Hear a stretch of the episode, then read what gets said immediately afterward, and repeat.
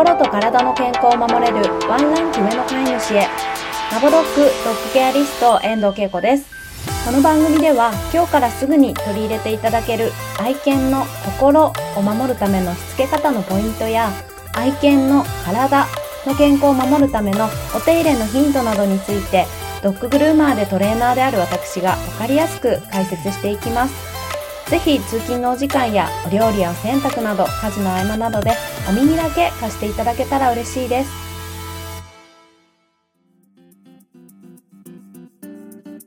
こんにちは、ドッグケアリストけいこです。先日、シャンプーレッスンに行ってまいりました。そこで本日はドライイング時のポイントについてお伝えしようかなと思います。ドライイングと聞くと、ドライヤーで乾かすことをイメージされる方多いと思うんですけれども、まずドライヤーで乾かすという作業の前に、お風呂から上がる時にタオルで拭くというタオルドライという作業があります。そのタオルドライのやり方について今日はお伝えしたいと思います。タオルドライのやり方。吸収性の良いタオルでしっかりと水分を取るという作業なんですけれども、このタオルドライ一般飼い主さんのやり方を見ていると結構ねあのタオルでゴシゴシゴシゴシゴシワシャワシャワシャワシャワシャみたいな感じで吹いてる方が多いんですけど健康な皮膚の子でしたらそれでも特に問題はないと思うんですけれども私は見ていてわあ雑だなーって思ってしまうんですね。めちゃくちゃ荒いなーと。でシニア犬さんなんか特になんですけれども風呂入っただけでも疲れているのに上がった後にですねわちゃわちゃわちゃって吹かれていてもうすごい頑張って四つ足で踏ん張っているんですね。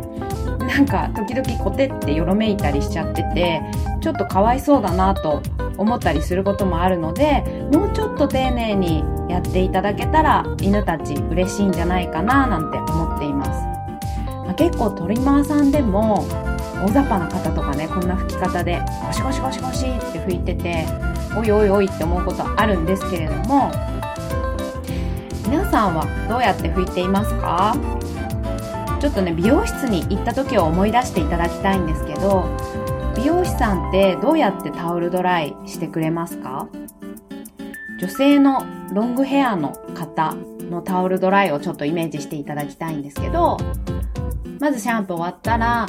頭全体をぎゅーっとちょっとタオルを押し当てて水分を取って、その後、長いロングヘアの毛束をぎゅーぎゅーっとですね、絞るようにタオルを当てて、水分を拭き取っていって、その後、タオルでパンパンパンパンなんて叩いてタオルドライしていると思うんです。で、それが終わったらタオルを頭に巻いて席に戻る。っていう流れだと思うんですね。で、男性ってどうなんでしょう？単発の方だと結構ワシャワシャって吹かれてるんですかね。単発の方とか1000円カットとかってどうなんでしょう？でもまあ1000円カットでもプロはプロなのでそんな吹き方してないんじゃないかなとイメージするんですけれども、まあ、男性の方でも基本的には頭皮をぎゅーっとタオルを押し当てて拭いた後まあ、頭皮マッサージの時のようなやり方でワシャ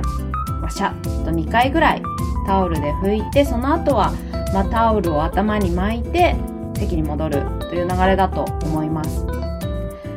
なので犬たちもそんなやり方のタオルドライが理想だと思ってください。ただ私たち人でも美容室ではそういう風にやってもらって頭皮ゴシゴシ拭くのは良くないって分かっていてもお風呂上がりゴシゴシ拭いちゃってる方いると思います。そうなるとねやっぱり犬に対してもゴシゴシ拭いちゃうと思うんですけれども頭皮や紐のことを考えると美容室でやっているように拭いていただくのが理想です。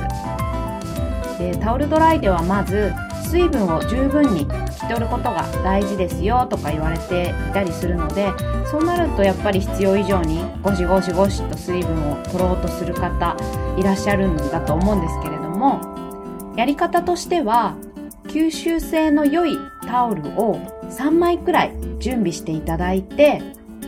お風呂上がりにまず体全体を包んで、ぎゅーっと頭、首、肩、お腹、お尻っていう風にですね、タオルを当てて水分を吸収していきます。で手足なんかもあの上から下にゴシゴシゴシゴシとですね上下させて拭く必要は全くなくてロングヘアの女の人の髪をぎゅーっと絞るようなイメージで吸収性の良いタオルで足を包んであげてぎゅーっと水分を吸収するそんなやり方が理想ですである程度水分が取れたら2枚目のタオルで全身を包んであげてそこからお部屋に移動したり、まあ、私の場合乾かすトリミングテーブルの上に移動します。でテーブルの上でもう一回タオルドライします。で吸収できたなと思ったらですね最後3枚目のタオルをテーブルの上に敷いてそこにゴロンと横にさせてドライングをするというふうに私はしています。なので1回のシャンプーで3枚くらい贅沢にバスタオルを使います。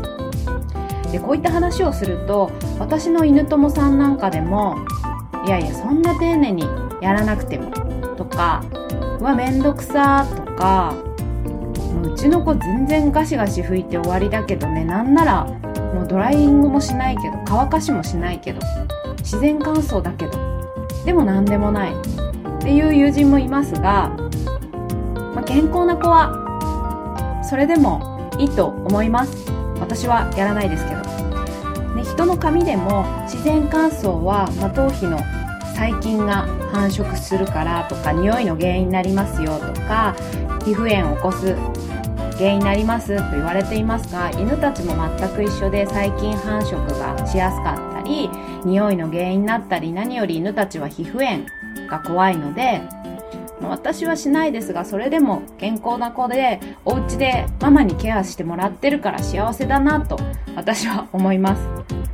なので健康な子はそれでもいいと思うんですけどちょっと注意していただきたいのが皮膚が弱そうな子弱い子今弱くなっているとか明らかにも症状が出ている子やあとは皮膚が弱いですよと言われている研修あとはアトピーアレルギーになりやすいと言われている後発犬種の子たち。プードルさんとか柴犬さんとかそうですね。あとはシニア犬の子。などっていうのは今は大丈夫でもいつそうやって皮膚トラブルを起こすかわからないので予防的にそうならないために普段のケアをこういった皮膚に優しいタオルドライをしてあげてしっかり乾かすということをしていただくのを強くおすめします。ある皮膚科の専門医の先生のお話なんですけれどもアトピーの子の治療でやっぱり大事なのってホームケアなんですね。こまめにシャンプーをして皮膚を清潔に保ってあげることが改善への近道なんですけどなので飼い主さんたちにシャンプーのこうレクチャーもするみたいなんですけどやっぱりタオルドライはゴシゴシやらないというのが鉄則でさらにタオルは今治タオルを使うと感知が早いということを言っていました。なんかね実験を行ったそうですよ。何名に行ったかはちょっと不明なんですけど今治タオルを使ったチームの方が治りが早かったというようなことをおっしゃっていました。なのでこのタオルドライたかがタオルドライですがされどタオルドライということで侮らずに丁寧に行っていただけたら嬉しいなと思います。ちなみに皆さんは愛犬さんのバスタオルどんなものを使用していますか？自分たちで使ったタオルのちょっと汚れちゃったやつとかちょっと古くなったやつ使ってますか、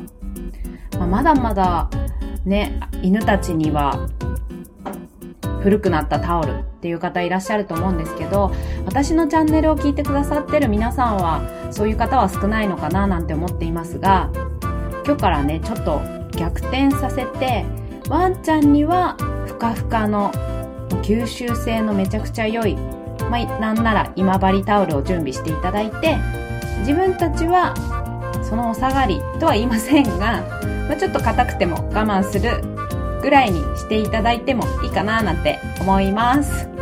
ということで本日はシャンプーの際のドライングのポイントについてお伝えいたしました。ぜひ参考になさってみてください。そしてお知らせですが、